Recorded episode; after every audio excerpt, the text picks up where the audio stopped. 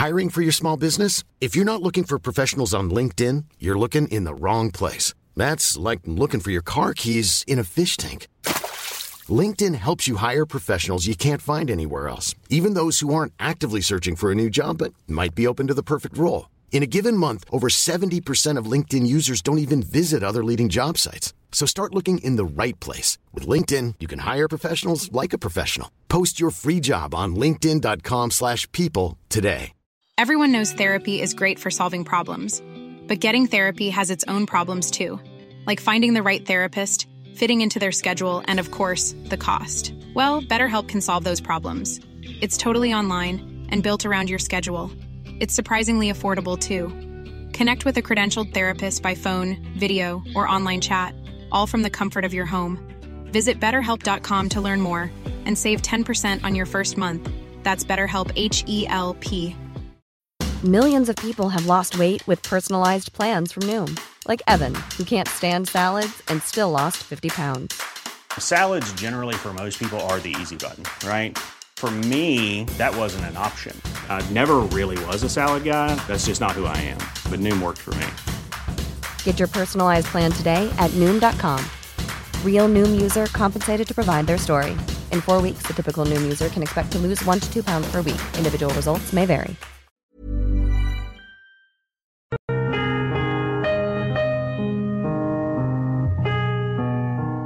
Lettura della Bibbia.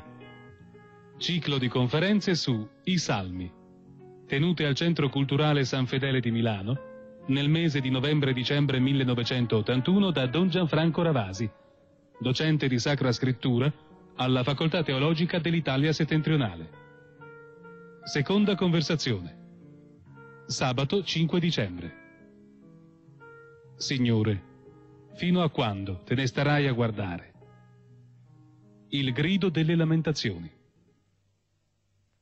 Vorrei fare una premessa su una, anche una sorpresa che ho trovato qui perché avete visto quell'indicazione che ha preparato Padre Bruno su quel mio libro? Io non l'ho ancora visto in realtà quel libro ed è arrivato prima qua che lo potessi vedere. Dunque eh, è stato il Padre Bruno che ha avuto questa idea, è un commento che io sto preparando e che comprenderà, come vedete, tre volumi ed è un commento integrale alla collezione del Salterio, tenendo presente eh, soprattutto tre problemi, tre questioni. Innanzitutto la questione della riproduzione fin dove possibile di un testo che sia eh, vicino all'originale ma al tempo stesso trascritto nella nostra lingua, che cerchi di mantenere anche qualche sfumatura di questo originale. Quindi la traduzione è una traduzione diversa da quella della CEI, anche perché è un particolare questo a cui non ho accennato l'ultima volta, il Salterio ha ben 150, grazie, 150 o 200 punti che sono da ricostruire, sono totalmente lesionati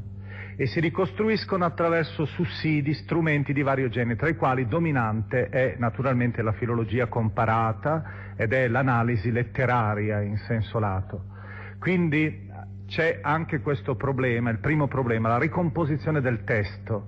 Voi capite bene che i salmi sono molto simili ad un disco che è stato molto ascoltato. Ed è naturale che sia tutto pieno di frusci, anzi in qualche punto la musica persino sbanda, sbava e diventa un'altra musica. È il caso tipico, ve lo ricordavo l'altra volta, delle attualizzazioni.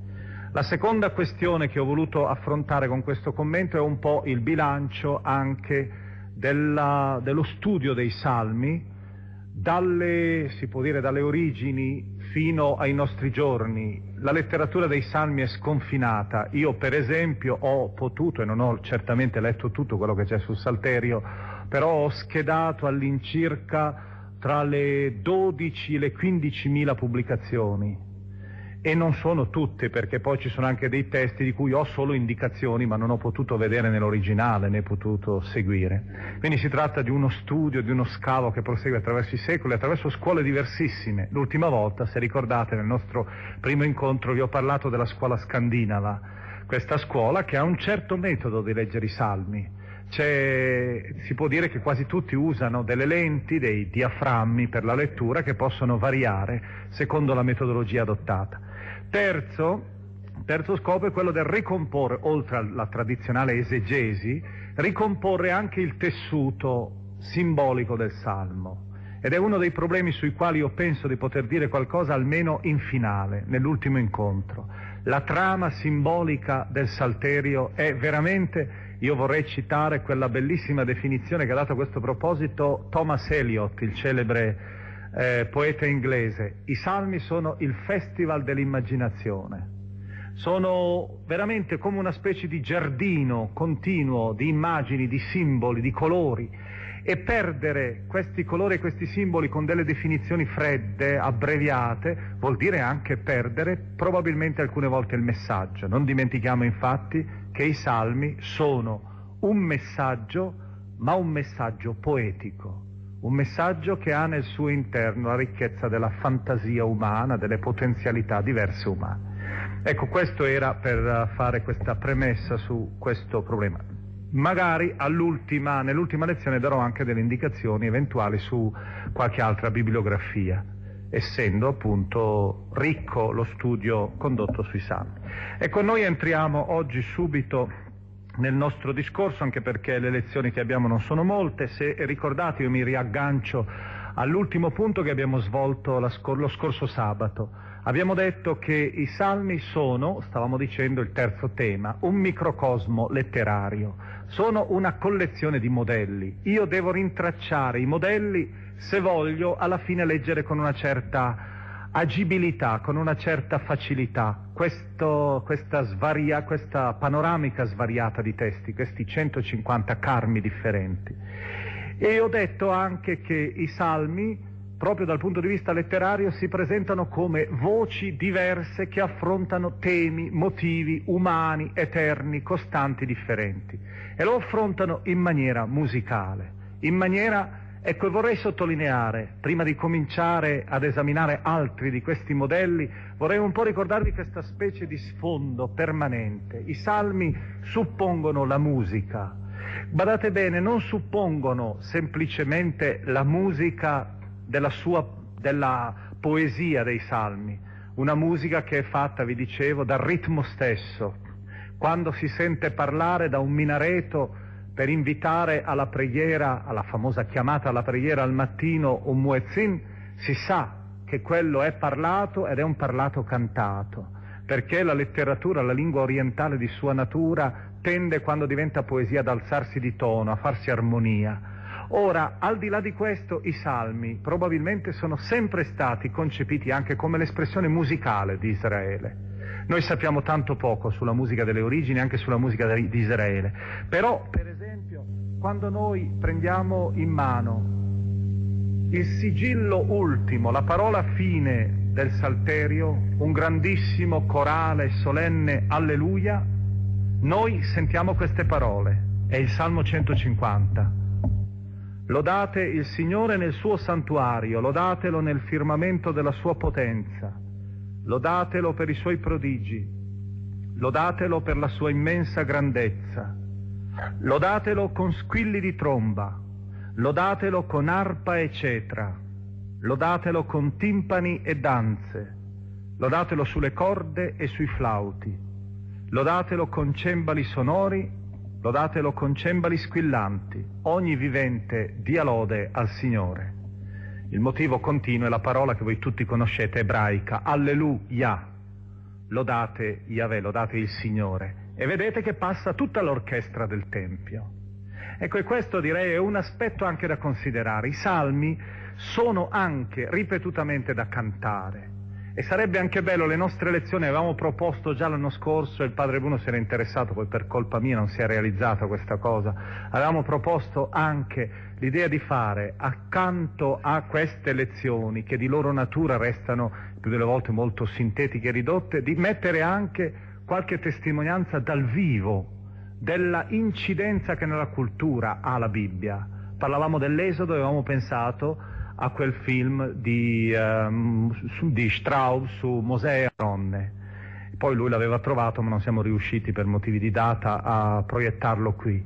Ecco, si potrebbe per i salmi pensare veramente anche ad una esecuzione forse difficile, ma in qualche modo, magari anche attraverso il contributo di un musicologo, riuscire a conoscere qualcheduno della, della grande, io ho dedicato un capitolo nella introduzione a questo tema, la grande tradizione musicale che ha accompagnato il Salterio. Pensiamo che cosa vuol dire, per esempio, il, i salmi dei Vesperi, Dixit Dominus, per esempio. È stato uno dei salmi tra i più musicati in assoluto, perché il Vespero lo si musicava proprio nelle grandi cattedrali, Mozart, Monteverdi. Pensiamo ai 50 salmi, se vogliamo stare a quanto è noto, ai 50 salmi di Benedetto Marcello. Ne ha musicati 50 su una traduzione libera. E arriviamo fino ai nostri giorni, perché è di questi giorni l'interesse che è rinato, c'è stato un articolo sul Corriere, c'è stata una riedizione del disco della Sinfonia di Salmi di Stravinsky, pensiamo al Salmo moderno di Schoenberg, pensiamo ai Chichester Psalms di Bernstein. C'è anche nella musica moderna Nicolò Castiglioni ha fatto appena fatto eseguire in prima assoluta qualche mese fa il Salmo 1.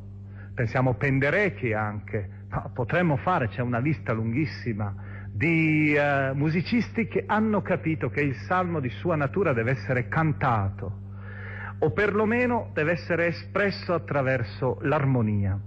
Quindi esiste anche questa precomprensione necessaria. I salmi non li posso leggere semplicemente come una pagina, un'altra pagina dell'Antico Testamento, una pagina di storia. Devono anche avere un po' nell'interno del cuore di ogni persona, della coscienza e dell'intelligenza di ogni persona, anche un po' questa accoglienza poetica. Sono un'espressione poetico-musicale sono un'espressione anche, se volete, persino fantasiosa e libera, un po' sfrenata. E l'ultima volta già indicavamo qualcosa di questa sfrenatezza dei salmi, di questo suo gusto un po' anche in certi momenti dell'eccesso, l'eccesso della lacrima. Oggi il titolo della conferenza di oggi parlerebbe appunto ancora di quel primo modello che abbiamo cominciato ad esaminare, il modello delle suppliche, il modello del lamento, il modello della lacrima i due eccessi del salterio, lacrima e riso, due poli entro cui si può riassumere la vita dell'uomo e nell'interno c'è tutta la gamma delle variazioni minori. Ora, affrontando il salterio, io penserei eh, nel settore delle suppliche, delle lamentazioni, penserei di fare adesso una dimostrazione dal vivo, con alcuni testi Purtroppo l'ideale sarebbe, se fosse un corso più lungo, sarebbe, sono 45 circa. Qualcheduno dice 40, 42, 45, insomma è difficile catalogare con esattezza. Ma voi capite bene che un terzo del salterio è lamento. Ora, queste pagine rigate di lacrime, di dolore, come abbiamo sentito l'ultima volta leggendo soprattutto il Salmo 88, questo salmo così disperato, ecco, questi salmi, vi dicevo, hanno anche un loro rigore nonostante siano espressione di un sentimento che è fluido, come appunto la lacrima, come il dolore, come la preoccupazione. E allora per questo motivo noi diremo, è possibile identificare di più questo rigore metodologico dell'orante, il quale entra come in una specie di stampo fisso per poter pregare, usa una specie di schema costante entro cui canalizzare i suoi sentimenti? Ecco, a questa domanda noi possiamo rispondere e rispondiamo subito.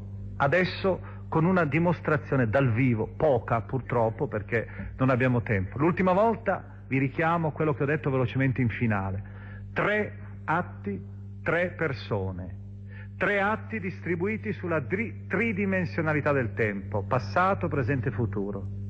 Tre persone, Dio, io, non io. Dio, io l'orante, non io, il male personificato personificato tante volte con immagini che si usano dire tecnicamente, lo trovate qualche volta nei commenti, teriomorfiche, cioè rappresentano animali, belve, secondo il noto principio che per tutto l'Oriente gli animali sono simboli di una logica che non è la logica dell'uomo e quindi come tale hanno anche una venatura di demoniaco, hanno anche qualcosa di terribile, è il mistero dell'iniquità, il mistero del male. Ora, per riuscire a vedere un po' questo modello, cerchiamo di prendere un salmo. Un salmo ho voluto sceglierne uno che non è molto noto, perché così sia un po' da guida agli altri. Io cito sempre, come ho detto, i numeri secondo la eh, numerazione ebraica. Salmi, il Salmo 42-43. Naturalmente è il 41-42 della Vulgata. È un salmo, questo solo, nonostante sia diviso in due parti. Vedete un'altra delle arbitrarie divisioni. Non dovete preoccuparvi di questi fenomeni di divisione. Sono fenomeni come i versetti, sono fenomeni legati ad una tradizione che è la tradizione rabbinica. Noi scegliamo questo testo perché è un testo prima di tutto molto personale ed ecco una prima notazione da tenere presente. Io l'ultima volta vi ricordavo, la scuola scandinava diceva i salmi hanno come tecnicamente parlando, così ass- facciamo una certa assuefazione anche alla terminologia tecnica, hanno un Sitzimleben, cioè una situazione vitale, un termine tedesco che si usa normalmente, l'abbiamo ricordato già altre volte, hanno un Sitzimleben, cioè una situazione vitale, un intreccio di circostanze di tipo cultico. Il Tempio è il luogo nel quale fioriscono i salmi, è il luogo nel quale si scrivono noi abbiamo detto che ora gli studiosi invece ritengono che i salmi vanno a finire nel Tempio, ma sono sorti nelle strade, sono sorti spesse volte anche personalmente. È il caso di questo salmo ed è il caso di una distinzione fondamentale che si fa nelle suppliche, che si usa fare. Alcune suppliche sono individuali, sono lamenti personali, altre suppliche sono suppliche comunitarie. Capite la differenza? Primo caso, l'io singolare, il quale racconta magari una sua storia. Esercizio personale da fare quando avrete tempo. Leggete il Salmo 6. Io avrei voluto commentarlo, ma sicuramente non faccio in tempo. Il Salmo di un malato. Il malato grave che racconta la sua storia e anzi ha quelle piccole curiosità che sono anche le curiosità di uno del mondo orientale, del mondo semitico, lui è convinto che gli hanno fatto, probabilmente se si sta all'originale ebraico, è convinto che gli hanno fatto anche il malocchio, nella visione un po' primitiva dell'Oriente. È convinto che ci sono alcuni malfattori che hanno fatto qualcosa contro di lui. Probabilmente anche il simbolo, in maniera visiva, un po' plateale diremmo noi, della paura che l'orientale ha della mormorazione, della calunnia. E capite anche perché la calunnia per noi sì, è per noi ugualmente importante, ma per noi ciò che è pericoloso, che costituisce documento di prova, è lo scritto, per l'orientale la parola. E allora se uno lancia la parola, questa parola non è che fluisca nel vuoto, che oscilli come se fosse una nullità, è invece una realtà che è come, simile a una freccia. Ci sono alcune poesie orientali, anche cenni nella Bibbia, che parlano delle frecce maligne queste frecce maligne producono delle piaghe inguaribili ed è la calunnia, è il simbolo della parola cattiva, la parola che spaventa, la parola avvelenata. Ecco allora la preghiera di un uomo solo che ha il suo problema. E dall'altra parte invece si può sentire come per esempio abbiamo qui poco prima nel Salmo 40 abbiamo una voce che apparentemente a prima vista sembra essere la voce di uno solo, ma in realtà sembra che dietro ci sia la voce di una comunità. Sono alcuni salmi, Salmo 60 è più esplicito, sono salmi che rappresentano l'intera comunità che si lamenta. Il 60, per esempio, è la testimonianza di Israele sconfitto, il quale va davanti a Dio e chiede, si interroga sul perché di questa grande prova, di questa calamità nazionale.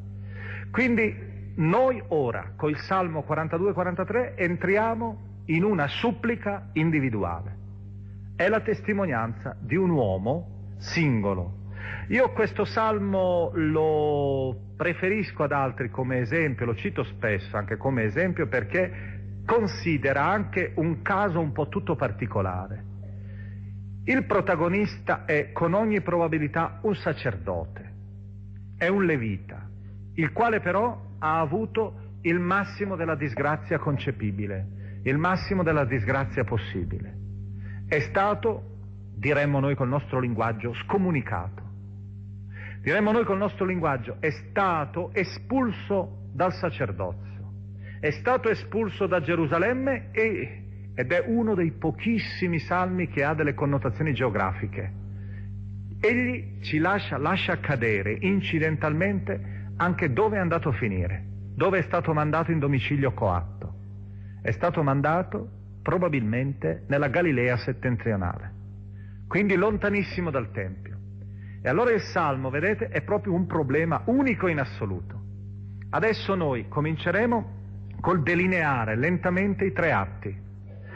Il Levita avanza, il Levita ha un interrogativo preciso. Dio, Dio, perché? Perché te ne stai così indifferente di fronte a questa tragedia? Quindi i due personaggi già emergono. Il terzo personaggio sono i nemici e soprattutto c'è un personaggio impalpabile, indescrivibile, che però si sente continuamente emergere. È la nostalgia. La nostalgia di quella città che costituisce pur sempre il cuore di ogni ebreo, la città di Gerusalemme. Quindi c'è questo intreccio tra un dramma che è apparentemente recitato da più attori, ma si svolge tutto nell'interno del paesaggio interiore. E vedremo, il Salmo è un'opera molto raffinata, io penso che sia piuttosto tardo di composizione, e questo Salmo, anche se utilizza probabilmente un canto più arcaico, è una, un'opera molto fine letteraria perché usa quella tecnica che noi vediamo essere caratteristica dei grandi scrittori, la tecnica del fare in modo che il paesaggio esteriore diventi lo specchio della situazione interiore, di un dramma interiore, lo vedremo subito. Si può dire quasi che egli vede attorno una specie di segnale continuo della sua tragedia e viceversa, la sua tragedia si estrinseca. Quando uno ha gli occhi velati di lacrime vede un po' tutto velato di lacrime. È un po' questa anche l'impressione di questa preghiera. Primo atto, primi sei versetti. Sono celebri soprattutto per l'avvio. C'è anche una bella esecuzione musicale, mi pare, di Mendelssohn Bartoldi.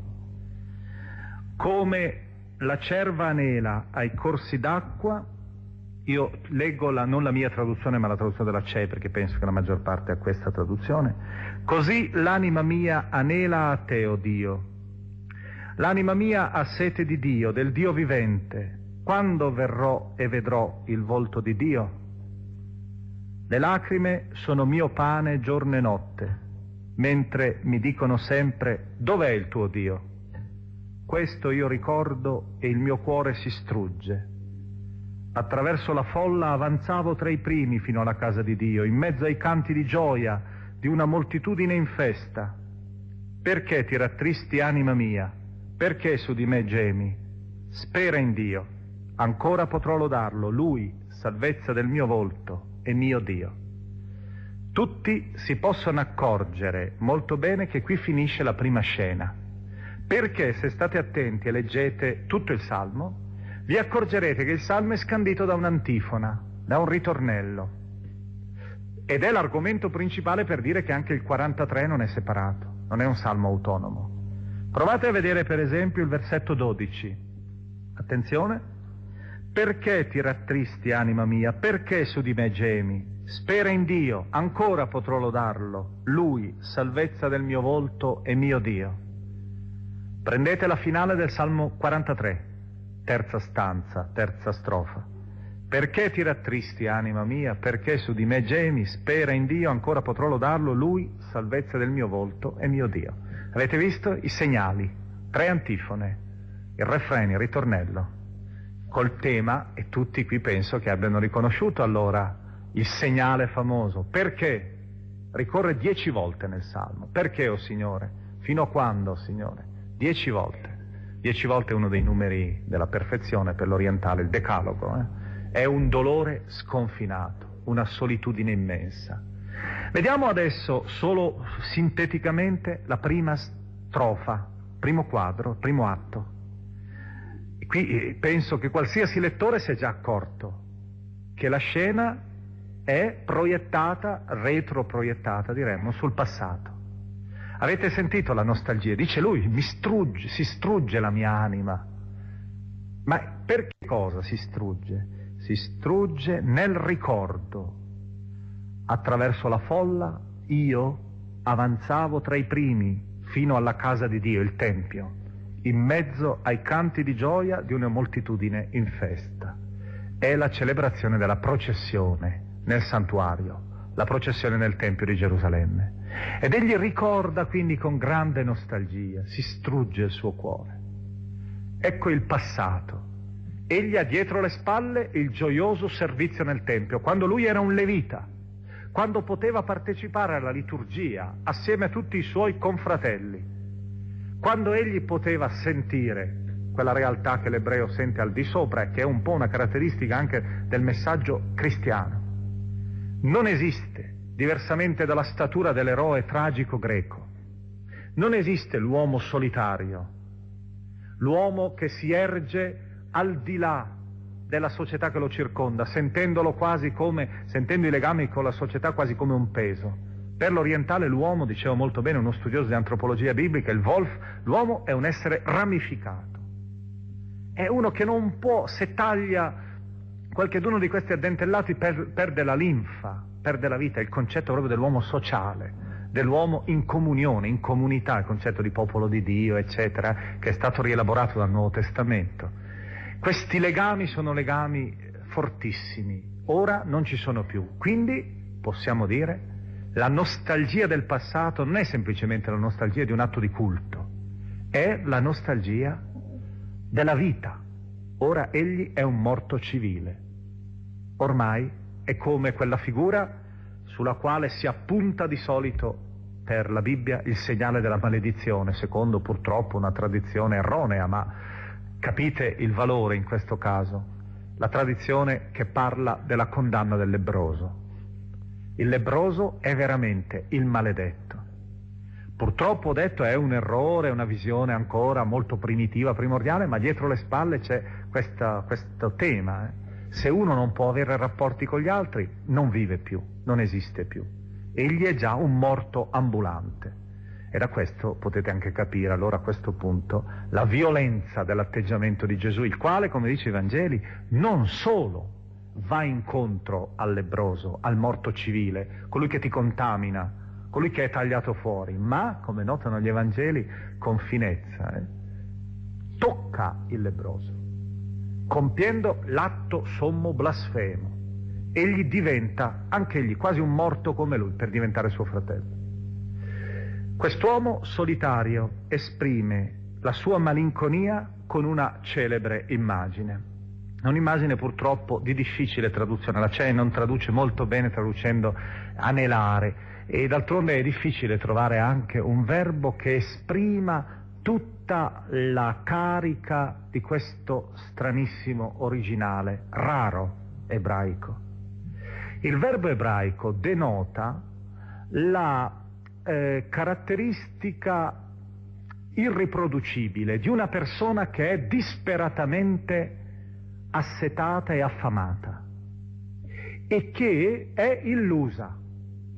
Capite che c'è qualcosa di odioso. È il verbo che indica una speranza frustrata in maniera ironica, in maniera volgare. E per capire questo, a me pare di aver ricordato questo dato quando avevamo fatto a suo tempo, l'anno scorso, proprio in questo periodo, il libro di Giobbe, dove ci sono elementi proprio paralleli. È un'esperienza che si fa vivendo anche nel deserto.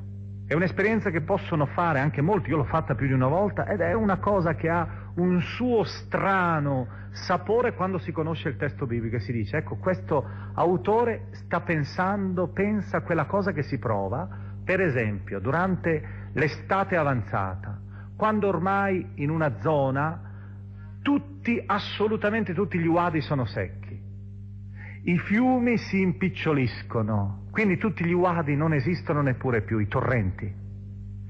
E allora ci sono questi animali, e in particolare uno di questi animali è proprio la cerva, i quali corrono lungamente per queste distese desolate e sono guidati dalla loro memoria misteriosa che l'etologia si preoccupa adesso di studiare perché essi sanno quali sono in gradazione gli uadi che si seccano.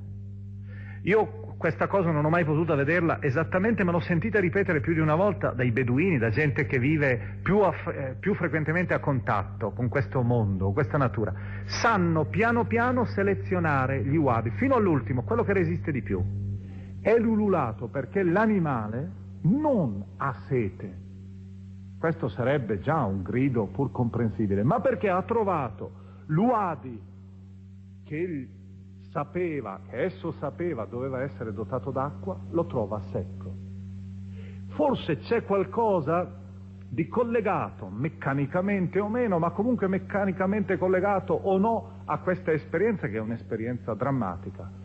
Ha cercato, sa, va e non trova. E allora si mette a ululare, si sentono questi ululati, sempre uguali, un suono molto brutto. Questi animali possono essere anche gli sciacalli. Quindi vedete che è una speranza, il simbolo qui è un simbolo molto vivace, anzi direi piuttosto violento. Non è semplicemente il non aver trovato l'acqua e non avere, è la speranza delusa. Ed è per questo che loro il ritornello continuerà a dire spera lo stesso, spera contro l'evidenza. Ma c'è un'altra cosa da notare a proposito dell'acqua. Noi, poco dopo, nella seconda stanza, nella seconda strofa, troveremo una marea d'acqua. E sarà bellissimo vedere questo contrasto. C'è un'acqua, ma quest'acqua non riesce a sanare la sete, anzi è segno di maledizione. Un'ultima cosa per quanto riguarda la prima scena. L'anima mia ha sete di Dio, del Dio vivente, quando verrò e vedrò il volto di Dio questa domanda. Poi sentirete continuamente due Hiring for your small business? If you're not looking for professionals on LinkedIn, you're looking in the wrong place. That's like looking for your car keys in a fish tank. LinkedIn helps you hire professionals you can't find anywhere else, even those who aren't actively searching for a new job but might be open to the perfect role. In a given month, over 70% of LinkedIn users don't even visit other leading job sites. So start looking in the right place. With LinkedIn, you can hire professionals like a professional. Post your free job on linkedin.com slash people today. Burrow's furniture is built for the way you live. From ensuring easy assembly and disassembly to honoring highly requested new colors for their award-winning seating, they always have their customers in mind. Their modular seating is made out of durable materials to last and grow with you. And with Burrow, you always get fast, free shipping. Get up to 60% off during Burrow's Memorial Day sale at burrow.com slash ACAST. That's burrow.com slash ACAST. burrow.com slash ACAST. Domande, due desideri. Una domanda, un desiderio profondo del cuore e una ironia. Quando vedrò, verrò e vedrò il volto di Dio? Questa è un'espressione tecnica per indicare quando andrò ancora al Tempio. È bellissima questa definizione dell'andare alla liturgia, eh, per l'orientale, per l'uomo della Bibbia, è vedere il volto di Dio. E invece di dire semplicemente andare al Tempio, è vedere il volto, eh, e avere questa specie di comunione col viso. Eh. Quella comunione che si sa d'altra parte non è del tutto esauribile. Vi ricordate la famosa pagina di Esodo 33, Mosè, che vuole vedere il volto di Dio e lui non lo può vedere.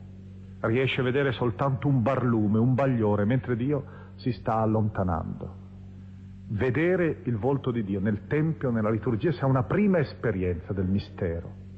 Seconda domanda invece che ricorre continuamente, sarà poi anche successivamente, tutti intorno mi dicono, ma dov'è il tuo Dio?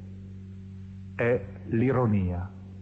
L'ironia di tutti coloro che lo circondano in quella terra straniera dove egli è in domicilio coatto e che provano sempre quella tradizionale e continua prova della non esistenza di Dio che un po' tutti noi abbiamo provato, sentito qualche volta nella vita espressa da altri o da noi stessi, di fronte a una sofferenza dell'innocente. La domanda forse non è questa, dov'è il tuo Dio? Non è forse la domanda fondamentale dell'ateo ma nel senso biblico del termine. L'ateo biblico non è colui che nega Dio con sofferenza, con dramma. Noi sappiamo che la Bibbia loda persino Giobbe, che più di una volta bestemmia, sembra negare Dio. L'ateo è colui che ormai è fermamente convinto che Dio è totalmente indifferente alla giustizia. È colui che ormai è fermamente convinto che il suo agire è un agire condotto secondo le leggi di un imperatore impassibile. Ed è questo un po', direi, l'annuncio continuo della Bibbia. Contro la tentazione di ridurre Dio agli imperatori di questo mondo, c'è l'appello al Dio dei deboli, al Dio del povero, della vedova, dell'orfano e del forestiero. Passiamo alla seconda scena. Vedremo che adesso l'orizzonte si circoscrive e vedremo dove si trova questo orante. In me si abbatte l'anima mia, perciò di te mi ricordo dal paese del Giordano e del Hermon, dal monte Mizzar. Un abisso chiama l'abisso al fragore delle tue cascate. Tutti i tuoi flutti e le tue onde sopra di me sono passati. Di giorno il Signore mi dona la sua grazia. Di notte per Lui innalzo il mio canto, la mia preghiera al Dio vivente. Dirò a Dio mia difesa, perché mi hai dimenticato? Perché triste me ne vado oppresso dal nemico? Per l'insulto dei miei avversari sono infrante le mie ossa. Essi dicono a me tutto il giorno, dov'è il tuo Dio? Perché ti rattristi, anima mia? Perché su di me gemi? Spera in Dio. Ancora potrò lodarlo, Lui, salvezza del mio volto e mio Dio. Ecco, fermiamoci adesso su questa strofa centrale, il presente, l'orizzonte che ha davanti. Ecco, qui io vorrei scegliere semplicemente un simbolo, è tutto da spiegare perché è anche abbastanza contorto, ci sono elementi anche un po' oscuri, ma c'è un simbolo che domina. L'artista, il poeta, ci ha descritto il luogo. Il luogo è il Giordano, c'è il monte Hermone, c'è questo monte ignoto, Mizzar, non si sa quale sia.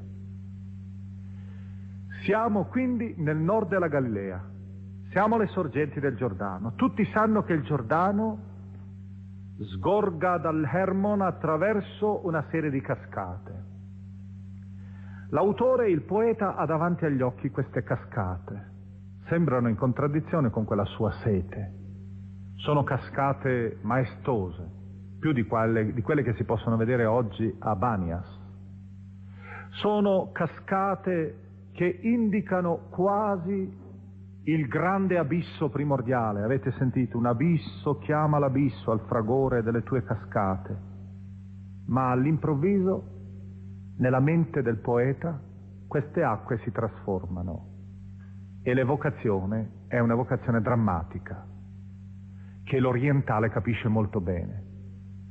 Si può dire come noi davanti a Dio ci troviamo, secondo anche quanto è stato insegnato dagli studiosi di storia delle religioni, con un atteggiamento duplice di timore e di fascino, il tremendum e il fascinosum di Rudolf Otto, lo studioso di storia delle religioni. Così nella stessa maniera l'orientale si trova davanti all'acqua con questo duplice atteggiamento che lo scinde interiormente. L'acqua è desiderata, la sete, quel paradosso persino di avere come pane le lacrime, diceva nella prima strofa, una sete terribile e quindi quasi l'adorazione dell'acqua. Avete scavato cisterne screpolate che non possono contenere l'acqua, mentre avevate me, che sono fonte di acqua viva, dirà Geremia 2. Dall'altra parte però l'acqua è anche il simbolo del caos, l'acqua distruttrice, l'acqua della tempesta, l'acqua del mare impetuoso, l'acqua che secondo quella visione curiosissima ma pur sempre significativa, lo ricorda anche Giobbe nel capitolo 38, l'acqua che Dio continuamente deve imprigionare, l'acqua a cui Dio mette continuamente la museruola, tracciando, e guardate che questa è una cosa ancora visibile in alcuni proverbi dell'Oriente, tracciando la linea della battigia, la linea della spiaggia. Lì c'è il dito di Dio che blocca il nulla della distruzione, il mare tumultuoso, percorso da mostri, Leviathan, Raab, Tannim, Behemoth, mostri strani, simbolo del nulla, e dall'altra parte la terra tutta fiorita. C'è questa lotta, questa dialettica tra l'essere e il non essere. La visione che si ha del mondo nella cosmologia biblica è proprio questa visione di sospensione. Da un lato c'è l'essere e questo essere è continuamente attaccato dalla distruzione, dal male, dal nulla, dalla fragilità, dalla fine, dalla morte. Ed allora le acque, vedete, acque apparentemente desiderate, sono le acque fresche del, di, di Bania, sono le acque fresche del Giordano, si trasformano invece nel simbolo delle acque, dice, che passano sopra di me, sopra il mio capo, le acque del naufragio, le acque della morte. E allora il presente è il presente della morte. L'autore sente che vivendo da solo in una terra pagana, la Galilea settentrionale era controllata da pagani tra l'altro, sente che cosa vuol dire essere ormai come se fosse morto, come se fosse nello Sheol le acque sono passate su di lui e l'hanno distrutto. Ed ecco, a questo punto passiamo alla terza scena, il futuro. Il futuro è nel Salmo 43. L'orizzonte ancora una volta si apre e appare questa linea di luce, la linea della speranza, quella che era stata ribadita continuamente nell'antifona Fammi giustizia, o oh Dio, difendi la mia causa contro gente spietata. Liberami dall'uomo iniquo e fallace, tu sei il Dio della mia difesa, perché mi respingi? Perché triste me ne vado, oppresso dal nemico? Manda la tua verità e la tua luce. Adesso seguite questa ideale processione. Manda la tua verità e la tua luce siano esse a guidarmi, mi portino al tuo monte santo, alle tue dimore, verrò all'altare di Dio, al Dio della mia gioia e del mio giubilo, e a te canterò con la cetra, Dio, Dio mio. E poi l'antifona. Avete visto che cosa sogna il poeta per il suo futuro? Sogna che Dio, strappandolo da questi nemici, da questo luogo ostile, da questo luogo di morte, da questo abisso d'acqua, lo accompagna attraverso le sue virtù fondamentali, le due virtù fondamentali, la verità e la luce. Tra l'altro la traduzione verità non è molto felice, dovremmo tradurre la fedeltà di Dio, Dio che non, non si smentisce, e la sua luce come due avanguardie che accompagnano il movimento. E non so se avete sentito nella lettura i passi, le tappe di questo accostarsi. Prima di tutto Dio mi porterà al suo monte santo, Sion, Gerusalemme. Si apriranno le porte, egli entrerà nelle tue dimore, è una traduzione letterale dell'originale ebraico mishknot, che vuol dire, però, strettamente parlando, è un plurale di residenza. In ebraico si usa spesso il plurale per indicare un luogo di abitazione, perché è fatto di più camere. Quindi è la dimora, per eccellenza cioè il Tempio. Mi porterai nel Tempio e ancora di più, per questo si vede che anche un sacerdote. Egli può andare fino, si capisce anche per altri motivi, egli può andare fino all'altare e lì finalmente scoppierà ancora il canto di gioia, la musica, la cetra, le danze. Egli è rientrato ancora e vedete una delle tecniche caratteristiche della letteratura semitica, quella che si chiama l'inclusione. Il salmo è cominciato con l'evocazione dei canti e della processione, il salmo finisce con l'evocazione dei canti e della processione. Il futuro ormai si apre davanti all'orante, egli è certo di ritornare ancora a pregare nell'interno del Tempio. Ecco, avete visto un salmo semplice con questi tre movimenti. Adesso io vorrei dirvi solo una cosa sulle probabili, possibili, variatissime eh, non dico solo interpretazioni che ha avuto, ma applicazioni. Ve ne ricordo una soltanto perché è molto suggestiva. Questo salmo, come lo posso ripetere?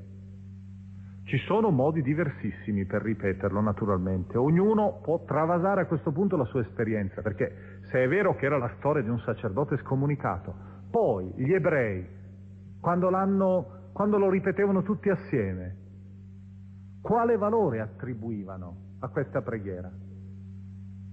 E penso che tutti riescano a capire, soprattutto tenendo presente quella cornice indimenticabile di un salmo indimenticabile e anche un po' terribile, il 137, lungo i fiumi di Babilonia. Israele che è ormai lungo quei fiumi, che ha ormai dimenticato ogni possibilità di canto, abbiamo appeso ai salici le nostre cetre. E là, in quella solitudine, Israele ripete questo salmo. E questo salmo diventa la, non più la preghiera di un solitario, ma la preghiera di tutto un popolo scomunicato, di un popolo lontano dalla sua terra, strappato dai suoi canti, strappato dalla sua libertà è immerso ormai nella miseria della schiavitù, per cui non è più uomo. E allora forse potrete immaginare anche il collegamento delle acque. Le acque sognate, e qui ci dovrebbe aiutare, la Bibbia si spiega con la Bibbia, eh? ci dovrebbe aiutare il bellissimo Carme di Isaia 8, il Carme alla piscina di Siloe. Le acque di Gerusalemme sono acque leggere, acque silenziose, acque piccole quindi, microscopiche, una piccola sorgente, un piccolo ruscello, eppure sono acque che dissetano. Israele ha sempre sentito la tentazione della violenza e della potenza militare. Ha sognato, dice Isaia, ha sognato le acque impetuose e turbolente dei fiumi di Babilonia il Tigri e l'Eufrate. E queste acque sono venute, dice Isaia, sono arrivate come se fossero ondate di eserciti, sono simili a un grande uccello che sta prendendo la preda e strappandole il collo. Ormai tutta affogata, Israele capisce quale doveva essere invece la vera sorgente che disseta, non quella della potenza, non quella dell'esercizio della forza, delle armi, ma era invece il messaggio nascosto nelle acque leggere di Siloe. E allora anche qui la sete di quelle acque, quando si vede davanti ai propri occhi invece lungo i fiumi di Babilonia il fluire immenso di questi enormi fiumi, sono fiumi di distruzione e di schiavitù. Ma dicevo, se questa può essere la riedizione di Israele, noi quale riedizione potremmo fare? Io prendo lo spunto soltanto da una idea che ci, ha, che ci è stata suggerita dai rabbini e che è stata ripresa poi anche da Sant'Agostino, per esempio, è stata ripresa dalla teologia dei padri. Proviamo un po' ad immaginare che il protagonista di questi salmi, di questo salmo, non sia un uomo con nome e cognome, possiamo dire così, che noi ignoriamo, perché appunto questo autore a noi è totalmente ignoto. Pensiamo che invece ci sia per protagonista l'uomo, quello che la Bibbia chiama con una parola caratteristica, l'Adamo, il protagonista del capitolo 2 e 3 della Genesi. E allora che cosa può essere questa storia? Ecco, se noi guardiamo il primo atto, l'atto della nostalgia, potremmo intitolarlo Il paradiso perduto è la nostalgia della comunione con Dio, è la nostalgia della serenità, è la nostalgia della pace. Qui potrebbe essere anche una preghiera laica. Questo testo è, è stato citato in forma anche laica, per esempio, forma laica, dal uh, premio Nobel della letteratura di quest'anno, Elias Canetti, il quale eh, considera questo salmo nella prima parte come la nostalgia verso il famoso quel famoso ghetto tranquillo che tante volte è stato l'oggetto del canto degli scrittori ebrei della diaspora. Il ghetto che era luogo, il famoso shtetl, che era luogo di pace, di serenità. Era il nostro paradiso perduto. Ora siamo in giro per il mondo, ma il mondo non ci capisce. Ecco, questa specie di sguardo verso la comunione con Dio, la serenità perduta. Secondo momento, è direi l'uomo colpevole, l'uomo peccatore, l'uomo che scopre di essere immerso in una situazione anche di peccato, in una trama di peccato, di essere inserito in una serie di contraddizioni da cui non riesce, in una spirale, da cui non riesce ad estrarsi. Questi abissi, queste acque che sono più forti di noi, passano sopra il nostro capo. E da ultimo, il ritorno alla Gerusalemme. I rabbini immaginavano che fosse il ritorno alla Gerusalemme celeste, fosse il ritorno ad un mondo pacificato, il mondo dell'armonia. Quindi sarebbe la storia dell'umanità, dal paradiso perduto al presente drammatico, alla speranza della restaurazione. Ecco, e a questo punto eh, dobbiamo ormai avviarci alla conclusione, farò un altro esempio brevissimo di supplica in modo con la prossima volta di cominciare gli inni invece, i canti di gioia. L'esempio che voglio scegliere, o scelgo ora un esempio invece essenziale, minimo e notissimo, anche se un po' maltrattato. È il salmo che voi tutti avete recitato tante volte, purtroppo bisogna dire perché non si riesce a vedere proprio la ragione per questo uso, l'avete usato soprattutto per i defunti, il De Profundis. In realtà la liturgia per antica tradizione l'ha sempre usato in contesti di gioia invece, perché in realtà è un salmo, e potrebbe per questo anche essere usato forse per i defunti, è un salmo di somma speranza, di somma attesa anzi. E vorrei proprio eh, presentarlo per una ragione particolare, perché questo è uno dei sottomodelli delle suppliche noi naturalmente ci accontentiamo solo di un'introduzione durante questo corso, perché naturalmente vi potete immaginare quante suddivisioni si possono fare, ci sono dei sottogeneri, ma uno in maniera particolare bisogna ricordarlo. Voi sicuramente avete sentito parlare da sempre, probabilmente, fin da, dalla giovinezza, dei cosiddetti salmi penitenziali. C'era Calvino, eh, Lutero che aveva usato una definizione suggestiva durante uno dei suoi famosi discorsi a tavola. Aveva detto, i salmi che io preferisco sono i salmi paolini. E gli avevano detto, ma Paolo non ha scritto salmi se non qualche cantico. Citandolo nelle sue lettere, dice, no, ci sono dei salmi che sono paolini. E aveva ragione.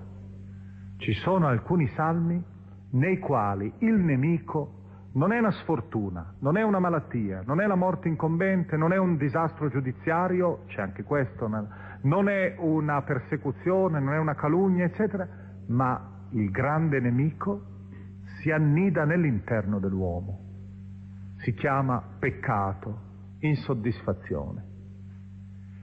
E voi tutti ricordate il celeberrimo miserere, che forse è diventato il simbolo per tutti gli altri il nemico allora non è più all'esterno di me ma dentro di me. E questi salmi perciò sono un po' i salmi paolini, lettere Romani capitolo settimo, la famosa tensione che Paolo sente nell'interno dell'uomo per cui l'uomo è come se fosse lacerato, spaccato a metà tra il bene e il male, questa oscillazione terribile che non permette all'uomo di essere unitario nelle sue scelte. Ebbene il Salmo 130 è un canto che ha questo aspetto, ma lo fa in una maniera eh, altamente poetica, lo fa in una maniera anche molto seria e molto dolce al tempo stesso. Eh, innanzitutto la distinzione, la struttura del testo, come si muove questo salmo. Questo salmo si muove anche qui con tre scene, tre scene brevissime. Prima scena, il presente passato dove sono ora e implicitamente dove ero prima. Secondo, i primi due versetti. Secondo, versetti 3-5, il presente davanti a Dio. sempre i tre movimenti. Versetti 6-8, la finale, la redenzione giunge, il futuro è cominciato. Ma la liberazione è la liberazione dal male interno, dal peccato. Primo, prima strofa, una parola sola. Dal profondo a te grido, Signore, Signore ascolta la mia voce, siano i tuoi orecchi attenti alla voce della mia preghiera. Il profondo. Il profondo nel linguaggio della Bibbia è lo Sheol, l'Ade, gli inferi, la morte. È il male quindi in cui l'uomo è coinvolto. Questa voce sale, è come il grido del disperato, che ricorda dove era prima. Secondo, subito dopo appare il Signore, il presente. Se consideri le colpe, o oh Signore, Signore, chi potrà sussistere? Ma presso di te è il perdono, perciò avremo il tuo timore.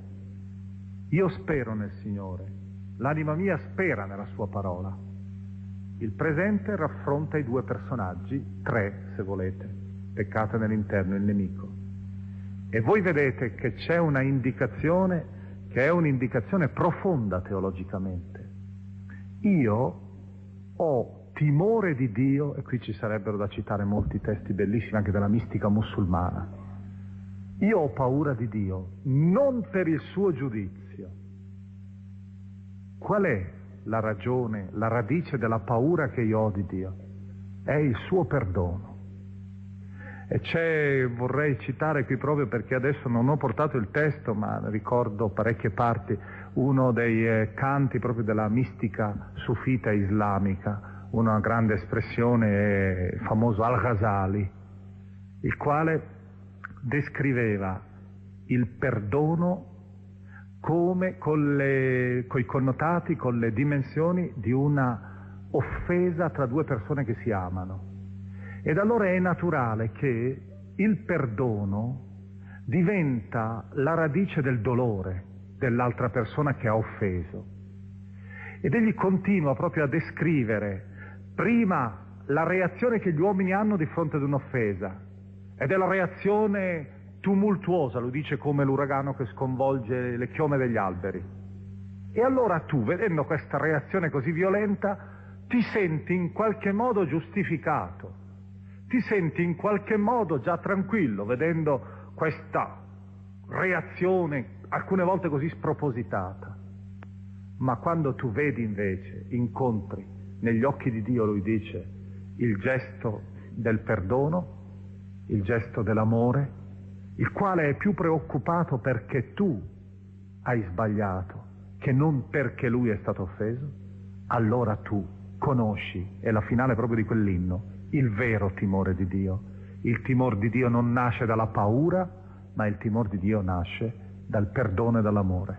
Perché allora si ha nei confronti di questo Dio una sensibilità diversa che non è la sensibilità che si ha nei confronti del giudice, che si ha nei confronti dell'amministratore implacabile e inesorabile di una giustizia fredda. La finale. L'anima mia attende il Signore più che le sentinelle l'aurora. Israele attende il Signore perché presso il Signore la misericordia è grande e presso di lui la redenzione. Egli redimerà Israele da tutte le sue colpe. Penso che tutti capiscano molto bene a questo punto il segnale. Vi ricordate quando io vi ho letto l'ultima volta il Salmo 131? Con la famosa finale, dopo la scenetta del bambino, c'era tutto Israele che cantava. Adesso qui avete sentito dall'inizio, dal profondo a te grido, io, eh, grido, il mio peccato. La finale invece, egli, Signore, redimerà Israele da tutte le sue colpe. Ormai è tutto il coro. Il perdono di Dio tocca tutto Israele.